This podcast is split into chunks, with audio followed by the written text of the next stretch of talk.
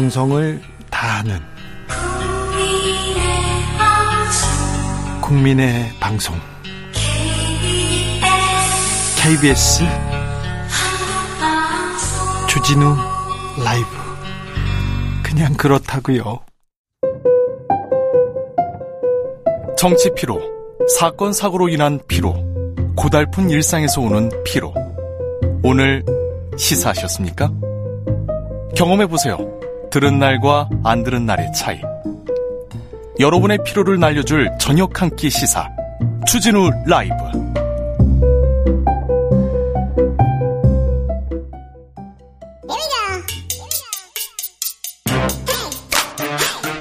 뉴스를 향한 진지한 고민 기자들의 수다. 라이브 기자실을 찾은 오늘의 기자는 미디어 오늘 정철웅 기자입니다. 어서 오세요. 안녕하세요. 오랜만에 뵙습니다. 네. 정철웅 기자 묻고 싶었어요. 네. MBC 사장 선거는 어떻게 된 겁니까? 박성재 사장이 시민평가단에서 탈락했습니까? 예, 이게 사실 MBC 출입 기자들도 그렇고 예. MBC에 있는 모든 분들이 대부분 이제 박성재 사장이 연임하지 않겠냐 네. 뭐 예측을 많이 했었는데 그 예측이 정철은 완전히 빗나갔고 정철웅 기자도 그렇게 봤죠. 예, 저도 이제 예측에 실패했고요. 예. 그 이제 16명의 후보가 지원을 했었고 네. 그 중에 이제 1차 면접을 통해서 3명이 결정됩니다. 네. 그래서 그 3명이 어, 지난주 토요일 날 시민평가단 면접을 봤는데 네. 그세 명 중에 두 명이 최종 후보에 올라오고 한 명만 떨어졌는데 박성재 사장이 떨어진 거예요. 예. 예. 그래서 다들 되게 놀랐는데 시민들이 투표로 뽑았는데 박성재 사장이 탈락했습니다. 예, 그 156명의 시민 평가단이 이제 각각 두 표씩 행사를 했어요. 두 네. 명을 뽑았는데 어, 박성재 사장이 탈락을 하면서 이 제도에 뭔가 문제가 있는 거 아니냐라는 주장도 있었고 아니 그 제도를 박성재 사장 측에서 만든 거 아닌가요? 뭐 방송문화진흥회에서 이제 아 그러니까 만- 박성재 사장. 있을 예, 때. 예, 예. 아니, 그리고 시민들한테 뭐 평가를 물어봤는데 제도가 잘못됐다고 얘기하는 건 잘못된 것 같고요. 예, 그래서 이제 박성재 사장도 뭐 제도를 탓할 생각은 없다 그러면서 결과를 존중한다 하면서 받아들였는데 네.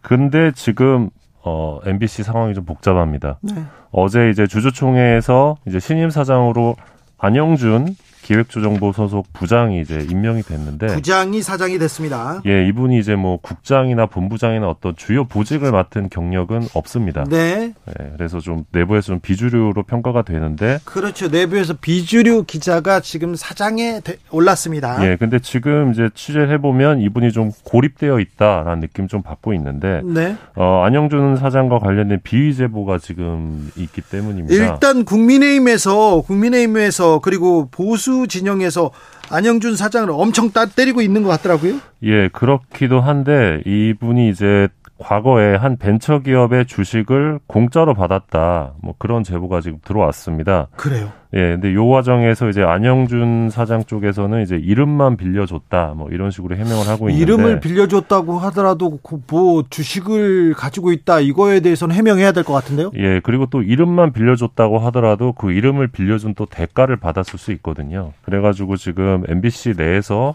어, 특별감사가 진행 중이다라는 이야기가 있는데 이런 네. 가 이런 가운데 어, 전국 언론 노동조합 MBC 본부에서 어, 이 안영준 사장 가리켜서 주식 차명 소유 의혹부터 차마 입에 담기도 부끄러운 이 개인적 비위 등 의혹이 걷잡을 수 없이 퍼져 나가고 있다. 예. 사장으로 선임됐다고 얼렁뚱땅 넘어가려고 해서는 안 된다. 이러면서 어떤 명확한 사실 확인을 요구하고 있는 상황입니다. 명확한 사실 해명은 해야 될 것 같습니다. 근데 네. 안영준이 누구야 그렇게 물어보는 사람들이 있는데 예. 안영준 어, 기자 안영준 사장은 어떤 사람입니까? 그 원래는 YTN 기자 출신인데요. 네. 2001년에 이제 MBC로 경력 기자로 입사한 케이스고 2017년에 방송 기자 연합 회장을 했던 분입니다. 네. 방송 기자 연합 회장을 했습니다. 네. 기자로서는 매우 열심히 일하던 기자였어요. 방송 기자 협회장 시절에 이용마 기자상을 만들기도 했습니다. 예. 아무튼 어, 정치권 그리고 어, 사내외에서 굉장히 이제 안영준 흔들기에 나선다. 이제 박성재 흔들기는 끝났네요. 박성재 그렇죠. 사장 그렇게 때리더니 그렇죠. 그래서 박성재 사장이 이제 뼈 있는 한마디를 남기기도 했는데 이 나를 향한 가짜 뉴스 작전이 성공한 것 같다. 그 나를 향한 어떤 어떤 음해성 주장들이 결국 시민평가단의 평가에 영향을 준 것 아니냐 이런 취지의 주장을 하기도 했습니다. 네. 시민평가에서 탈락했다 좀 뼈 아픈 부분입니다. 네. 네. 어, 때린다는 표현은 압박한다 이런 어, 얘기로 좀 단어로 순화하겠습니다. 죄송합니다. 다음 만나볼 뉴스는요? 예, 어, 언론인들이 감옥에 가고 있어서요. 그 네. 소식을 좀 전해드릴까 하는데 감옥에 어떤 사람이 가고 있습니까? 예, 그 전직 국민일보 기자가 지난 17일이었습니다. 청탁금지법 위반 및 알선수재 혐의로 징역 3년에 어, 추징금 4억 3,500만 원 선고받았습니다. 그 돈 엄청 많이 받았던 그분 아닙니까? 이분 상황을 좀 보면 이 경남 도청 출입 기자였는데 이 네. 기자단 간사였습니다. 어, 경남 창원에서 주택조합 사업을 하던 그 한 사람으로부터 이제 부탁을 받은 겁니다. 아파트 건설 사업 계획 승인 신청을 했는데 좀 빨리 허가가 될 수 있도록 도와달라. 그러니까 이 기자가 도와줍니다. 그래서 실제로 사업 계획 승인이 좀 만족할 수준으로 나온 거예요. 빨리. 그러니까 어, 내가 좀 노력을 했으니까 대가를 달라라고 하면서 수억 원의 금품을 요구했고 그래서 알선행에 대한 대가 명목으로 3억 4천을 받습니다. 대단한. 예, 그리고 이 기자가 또 은행 대출이 빨리 되도록 도움을 줘서 대출도요? 예, 대출도 대출도 이제 땡겨줘서 9,500만 원을 또 이제 사례비로 받습니다. 네. 그러니까 기자인데 일종의 해결사 노릇을 해준 거예요. 네. 예. 그래서 아, 어, 현직 기자 신분으로 작년 5월에 이제 구속이 구속됐죠. 됐고요. 국민일보는 그해 6월에 이 기자를 해고를 했습니다. 어 근데 이 사건이 사실 언론계에 파장이 적지 않았는데 어 경남도청 기자단 간사였고 경남 경찰청 검찰청 출입하던 기자였거든요. 결국 기자로서 갖게 된 어떤 인맥을 활용을 해서 부당하게 이익을 편취한 것이다. 이거는 기자단 어떤 구조 기자단이 어떤 그 검경 권력과 유착되는 어떤 구조적인 문제에서 발생한 사건 아니냐 네. 이런 지적도 있었습니다. 지방 언론사 중에 일부 언론사에서는요 이렇게 출입 기자가 광고 달라고 합니다. 근데 광고 안 주면 비판 기사를 쓰고 그래서 아, 논란이 되거나 그 문제가 되는 경우가 한두 건이 아닙니다. 그런데 아 이분은 정말 통도 크셨어요. 예, 그 또 다른 사건도 최근에 있었는데 지난 19일에 대전지검에서 이 네. 깡통 전세를 이용해서 이 136명에게 325억 원대의 부동산 사기 행각을 벌인 이 전직 대전 방송 기자와 방송 작가 등 4명을 구속 기소했다고 밝혔습니다. 그래요? 부동산 예. 사기 행각을 벌이다니. 아, 예. 작가가요? 작가랑 이제 기자랑. 어떻게 해요? 그러니까 이제 법인을 만들어 가지고 깡통 전세 오피스텔 600여 채를 매입한 다음에 전세 세입자가 있는 사실을 수, 숨기고 월세 수익이 보장되는 매물로 속여서 피해자들에게 판매했다고 하는데요. 네. 어, 이걸 판매하는 과정에서 이 사람이 대전 방송에서 되게 유명한 기자고 앵커다. 네. 이런 식으로 해서 좀 신뢰를 줬다고 합니다. 그렇게 해서 돈을 좀 상당히 벌다가 이제 구속이 된 상황인데. 깡통 전세로 하, 이렇게 방송사 앵커와 작가가 구속되기도 했네요. 예, 그래서 이런 상황들이 사건들이 좀 반복되고 있는데 어, 기자의 본분을 잊지 말아야 되는데 왜 네. 이런 일이 계속 반복되고 있는지. 몇 해 전이었습니다. 조선일보 아, 조선일보 주필 송희영 전 주필 아, 그리고 김영수 디지털 조선일보 대표 등한테 이렇게 로비를 하던 박수환 씨가 있었어요. 아, 예, 예. 이분은 그러니까 로비를 하고 로비를 하고 기사를 써주고 이렇게 돈을 엄청 받아 먹었어요. 받아 먹었다 이렇게 얘기도 부적절한데 받아 아 이게 언론을 하나의 음 뭐라서 수익 창출 부가가치 창출을 그렇죠. 해내는 그냥 모델로 삼은 예, 건데 예. 이게 저널리즘에서는 한참을 벗어납니다. 맞습니다. 네, 네. 좀 더 각성해야 되는데 이거 욕 먹을 만한 네, 네 이런 사례들이 요즘 너무 많은 것 같은데 이 최근 한국 광고주협회가 이 사이비 언론 신고 센터를 새로 열었습니다. 네. 그러면서 어, 기자라는 지위를 악용하는 그런 사이비 언론인을 좀 제보해 달라 네. 이렇게 밝히면서 광고협회로 직접 제보가 들어온 이 부적절한 갑질 사례를 공개를 했는데 이게 네. 참 황당했습니다. 네. 일단 어, 성수기에 콘도 청탁을 한답니다.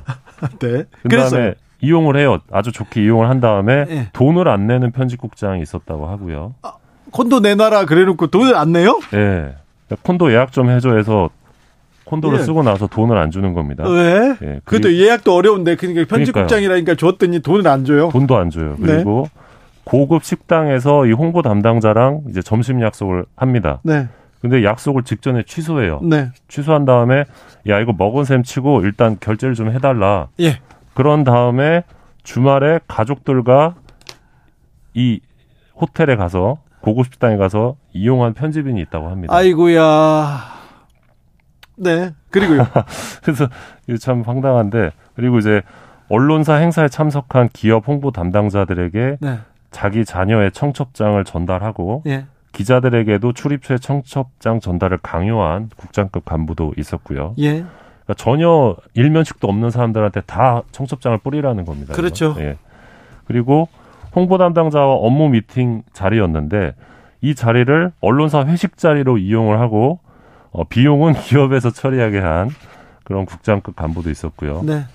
그리고 이제 단골 술집에 갑자기 홍보 담당자를 부릅니다. 네. 그런 다음에 외상값 처리를 요구한 기자도 있었다고 합니다. 그런 사람도 있습니다. 네. 룸사롱 접대를 요구한 기자, 한 방송사 기자고요. 또 보수 신문의 기자들인데 아, 두 배, 세 배를 그, 그 카드로 긁, 긁게 해요. 카드로 이렇게 먼저 결제하기로 하고 자기가 또 나중에 가겠다 이런 사람도 있었어요. 광고주 협회에다가 이게 저기 신고하면 됩니까? 예. 아무튼 이런 사례들이 좀 쌓이면 쌓일수록 예. 회복할 수 없는 건데 언론의 신뢰라는 게 네. 참 부끄럽습니다. 네. 예. 부끄럽네요.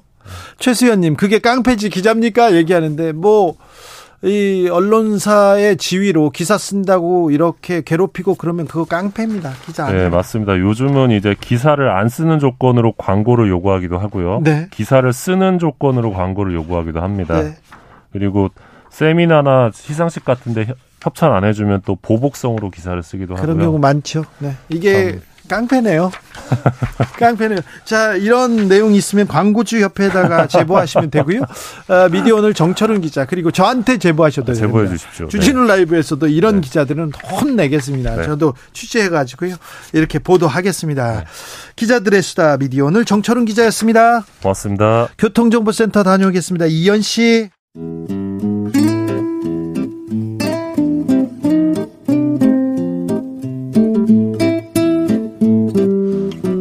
현실의 불이 꺼지고 영화의 막이 오릅니다. 영화보다 더 영화 같은 현실 시작합니다. 라이너의 시사회.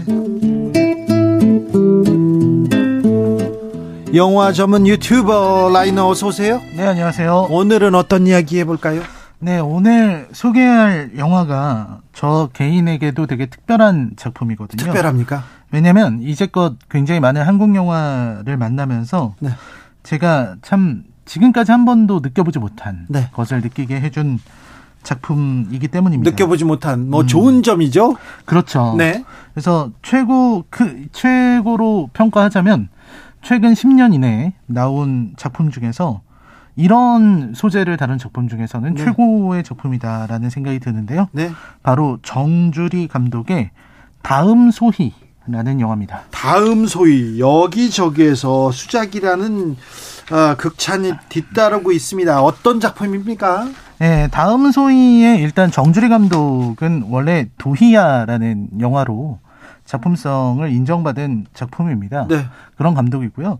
도이아에 이어서 이번 다음 소위 역시 칸 영화제에 초대가 되면서 굉장히 기대감을 높인 작품이거든요. 네. 그리고 아주 작은 금액 어, 저예산으로 만든 영화기도 합니다. 네, 노동자의 얘기를 담은 작품이죠. 네, 노동자의 이야기를 담고 있고요. 사실 우리나라에 많은 영화들이 나오는데 정작 노동자의 현실을 다룬 작품은 손에 꼽습니다. 네. 몇 작품 없거든요. 뭐 어, 나는 나를 해고하지 않는다라든지 뭐 몇 작품이 정말 없어요. 예. 그런데 그럼- 또 노동자의 얘기를 다루면요. 다 막 가슴 아프고 아, 절박하고 심각하고 그래가지고 영화 보기 싫어요. 힘들어요. 그런 작품들이 많았거든요. 네, 그런 작품들이 좀 있었고요. 그리고 또 이렇게 청년의 이야기, 또 젊은 세대의 이야기를 다룬 작품들은 더더욱 없었습니다. 근데 네. 이 작품을 너무 너무 잘 만든 영화라고 할 수 있겠습니다. 그래요? 이야기를. 라이너가요. 음, 저렇게 선량한 얼굴을 가지고 네. 순한 얼굴을 가지고 영화에 대해서 혹평을 하는 걸로 되게 유명한데 그렇죠. 잘못 만들면 가차없이 비평한다고 한- 하는데 그런데 다음 소유에 대해서는 극찬을 더, 더 이렇게 늦 늘어놓습니다. 자, 영화 속으로 들어가 보겠습니다. 네, 영화는 이제 늦은 밤에 어, 연습실에서 홀로 춤 연습에 몰두하고 있는 소희의 모습으로 시작합니다. 소희. 네, 소희는 이제 여고생인데요. 네. 계속해서 춤추면서 같은 부분에서 넘어지고 다시 일어나서 춤을 추고 이게 연습하는 장면이 나와요. 예. 그 한참 보여주다가 이제 소희의 사정을 이제 보여주기 시작하는데 네. 소희는 이른바 특성화 고등학교를 다니는 학생입니다. 옛날에 상고, 공고 이런 데죠? 그렇죠. 네. 예전에 실업계라고 했는데 실업계. 그걸 특성화 고등학교라고 하는데요. 네. 거기에는 실습 교육이라는 과정이 있다고 합니다. 고등학교 3학년 때 졸업을 앞두고 이제 실습 가잖아요. 그 회사 가면서 일도 하고 뭐 돈도 좀 그렇습니다. 받고 그렇죠. 그렇습니다. 그래서 이런 학생들을 산업 현장으로 보내는 네. 그런 건데요. 아, 그래서 실습생으로 취업하게 만드는 건데 네. 이 소위는 이 담임 교사의 기대를 한 몸에 받고 있습니다. 네. 왜냐하면 소위 대기업이라는 곳에 갈 수 있게 됐거든요. 아, 대기업으로 소위는 갔군요. 네, 그래서 이제 어, 대기업이다 이런 얘기를 듣고 그 다음에 사무직이다 이 얘기를 듣고 나서 소희가 이제 자기랑 같이 춤추는 친구하고도 이런저런 얘기도 나누고 꿈에 부풀었겠네요. 어, 뭐 이제 나는 사무직이니까라는 생각을 하고서 이제 가게 됩니다. 근데 그 대기업이라는 곳은 670명의 사원이 일하고 있는 곳인데요. 네. 이동통신사의 하청의 하청을 받는 곳이었습니다. 거기서 무슨 일 합니까? 아, 사무직이란 말에 혹했지만 결국 소희가 마주한 현실은 콜센터 직원. 그것도 콜센터에서 해지 방어팀의 직원입니다. 해지 방어팀이요? 네, 해지 방어팀이 어떤 거냐면요. 이 해지를 하려고 전화를 하잖아요. 뭐 인터넷 같은 거를 해지하려고 전화를 하면은 그 전화를 어 최대한 돌립니다. 이거는 어 이쪽으로 연결을 하셔야 되고요. 뭐 전화를 저쪽으로 연결해 드리겠습니다. 이러면서 계속 전화를 돌리는 거예요. 그래서 지쳐서 해지를 못 하게끔 만드는 그리고 해지를 하겠다고 하면은 계속해서 이 위약금이라든지 이런 걸 얘기를 해서 어 해지를 못 하게 만들거나 네. 아니면은 그 끝내 해지하겠다는 사람에게 최대한 시간을 끄는 그런 일을 합니다. 그리고 어, 해지를 잘 안 시켜주고 이제 해지를 하겠다는 사람한테 갑자기 다른 광고 상품을 이야기를 하기 시작하고 네. 이런 게 이제 해지 방어팀이에요. 예. 그러니까 해지 방어팀에 전화하는 사람들은 되게 화가 나 있습니다. 아, 그렇죠. 왜냐면 해지를 하고 싶은데 자꾸 해지를 안 해주고 자꾸 돌리니까. 자꾸 돌리고 네. 또 화가 나지 않을 수가 없는 거예요. 네. 근데 이게 사실은 그 이동통신 그, 그 회사들이 가지고 있는 영업 방식인 거잖아요. 그렇죠. 매뉴얼이 있겠죠. 그 매뉴얼대로 하는 거잖아요. 네. 그 매뉴얼은 뭐냐면 해지를 못하게 하려는 그런 술법인데 네.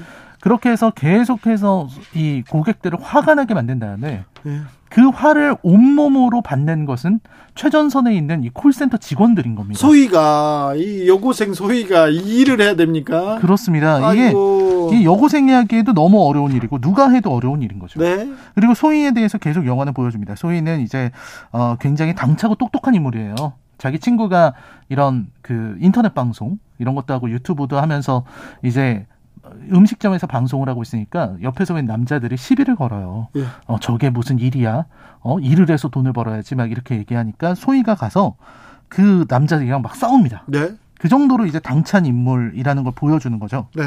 그랬는데 이제 이 정말 다른 고등학생들과 다르지 않았던 소희가 이 해지방어 팀에서 일하기 시작하면서 엄청난 충격을 받기 시작해요. 그러니까 어 어떤 일들이 있냐면 그냥 뭐 이 고객이 화를 내면서 전화한다 이 정도 수준에서 끝나는 게 아니 끝나는 게 아니고 욕을 먹기도 하고요.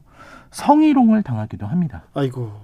그러니까 갑자기 정말 이상한 사람이 전화해서 성희롱 아주 성적인 그런 얘기를 하는 거예요.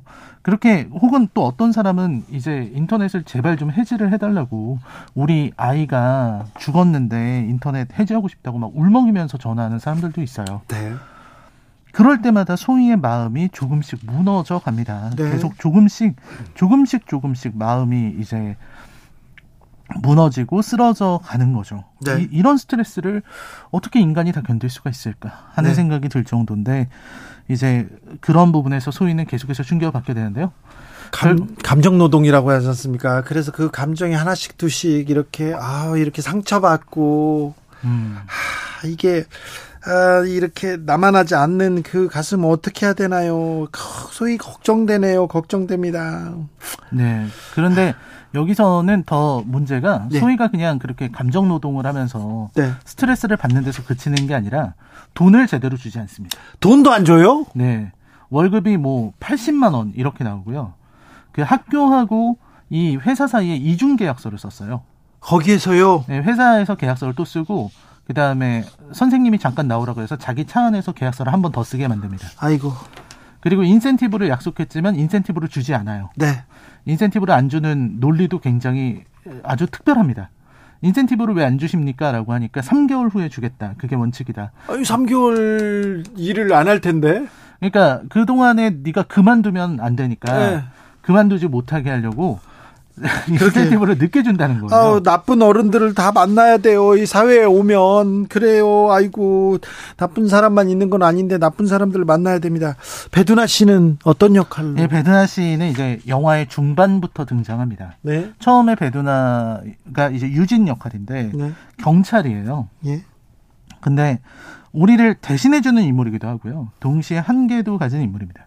그래서 소희가 겪게 되는 사건이 있는데요. 그거를 이제 가- 다니면서 이제 왜 이 사회가 이렇게 됐는지, 왜 소희는 이렇게 될 수밖에 없었는지, 그거를 하나하나 밝혀내서 우리 눈앞에 보여주는 그런 인물이에요. 아, 그걸 배두나가.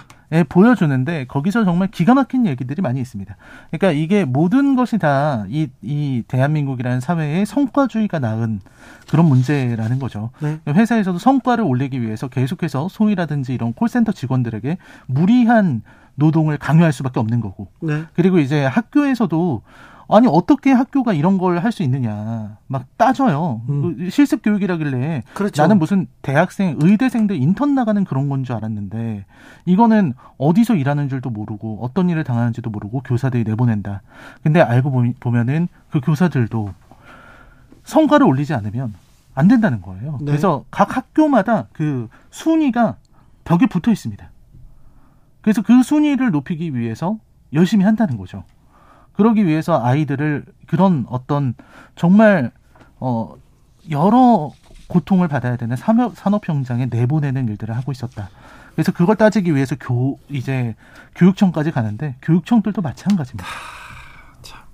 임세정님, 어른들이 잘못했네요. 얘기하는데, 사회에 나오면 진짜 불합리하고 부조리한 일이 너무 많잖아요. 근데 그런 일을, 하, 우리 젊은이들한테 시켜야 되는 거, 정말 나쁜 어른들을 만나야 되는 거 참 안타까운데, 안타깝습니다. 그런데 이런 모습을 제대로 보여줬으면 이거 큰일 나겠는데, 이거, 이 영화를 추천하는 이유가 뭡니까? 이 영화를 보면서 제가 느끼는 거는 네. 저는 아직도 예. 세상을 바꾸는 게 세상을 바꾸려고 사람 사람들이 많이 노력하잖아요. 예. 주진우 기자님도 많이 노력하고 계시는 거고 정치인들도 노력하고 각자 모든 사람들이 자기 분야에서 노력을 합니다. 네. 근데 저는 문화의 힘이야말로 세상을 바꾸는 가장 큰 힘 중에 하나라고 생각을 해요. 예. 세상을 바꿀 수 있는 것 중에서 문화는 가장 선명하게 세, 세상을 움직일 수 있다고 생각합니다. 네. 그게 영화의 힘이라고 생각하는데 네. 다음 소희가 바로 그런 힘을 가진 영화라고 저는 생각하고 있습니다. 그렇습니다. 한 실습생이 죽었다.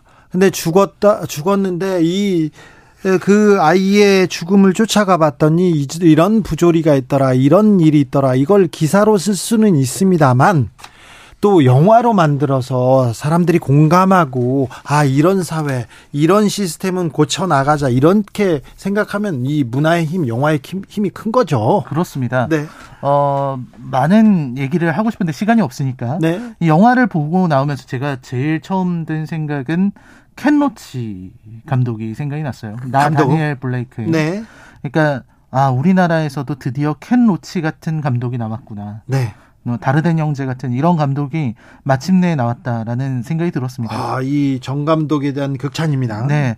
사실 우리나라에서 어느 순간부터 노동이 상실됐다는 생각을 많이 해요. 네. 노동이라는 말을 하는 것 자체가 문제가 되는 세상이 됐다는 생각도 들고 예. 약자가 약하다는 말을 하는 것 자체가 혐오가 되는 노동 노동자를 막 이렇게 적대시하는 사람들도 있어요. 그런 그렇습니다. 사람들이 일부지만 그런 사람이 있어요. 꼭 있더라고요. 그런 상황에서 이 다음 소리가 정말 소중한 작품이고요. 예. 저는 어, 이 작품이 정말 재밌어요. 일단 재밌고 예. 볼만한 가치가 있고 연출력도 굉장히 훌륭합니다.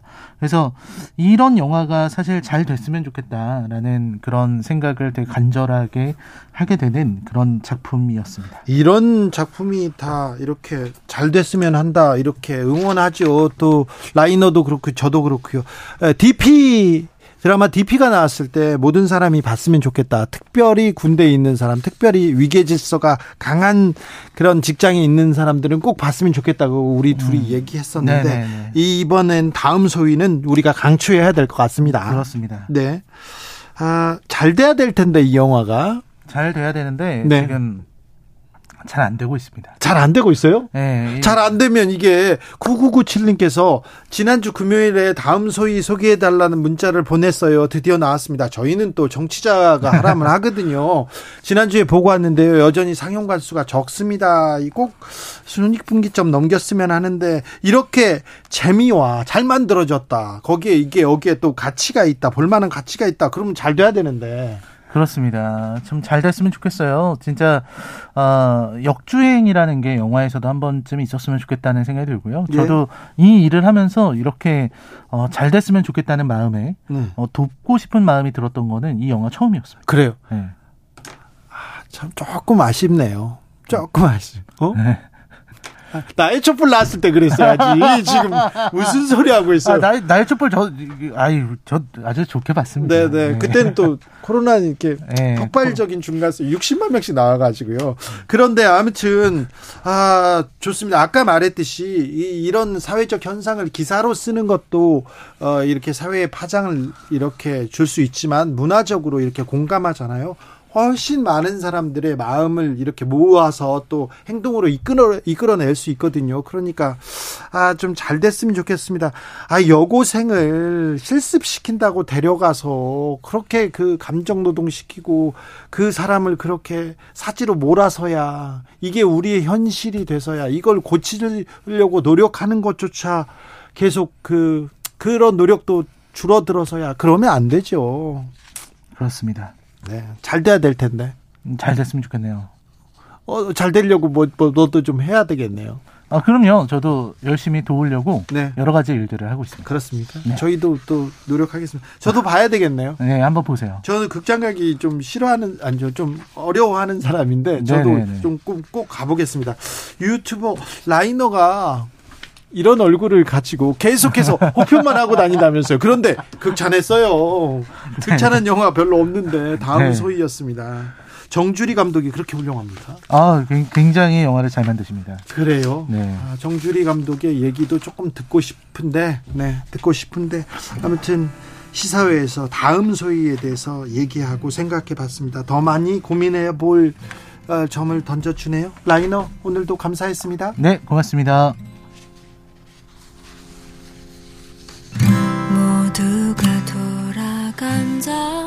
한정희의 내일 들으면서 주진우 라이브 여기서 인사드리겠습니다. 아, 미생 드라마 미생의 주제곡이었죠. 많이 힘들어하는 직장인들, 노동자들을 위로하는 노래인데요. 네. 아, 한희정이 있습니다. 한희정. 네, 한정이라고 했어요? 분명히 한희정이라고 써줬는데 왜 내가 정이라고 했지? 아, 제 친구 중에 고등학교 때 실업계 학교에서 이렇게 실습 같은 친구가 있었어요. 미애하고 희정이 그래가지고 제가 죄송합니다. 희정 한희정의 내일 들으면서 저는 갈게요.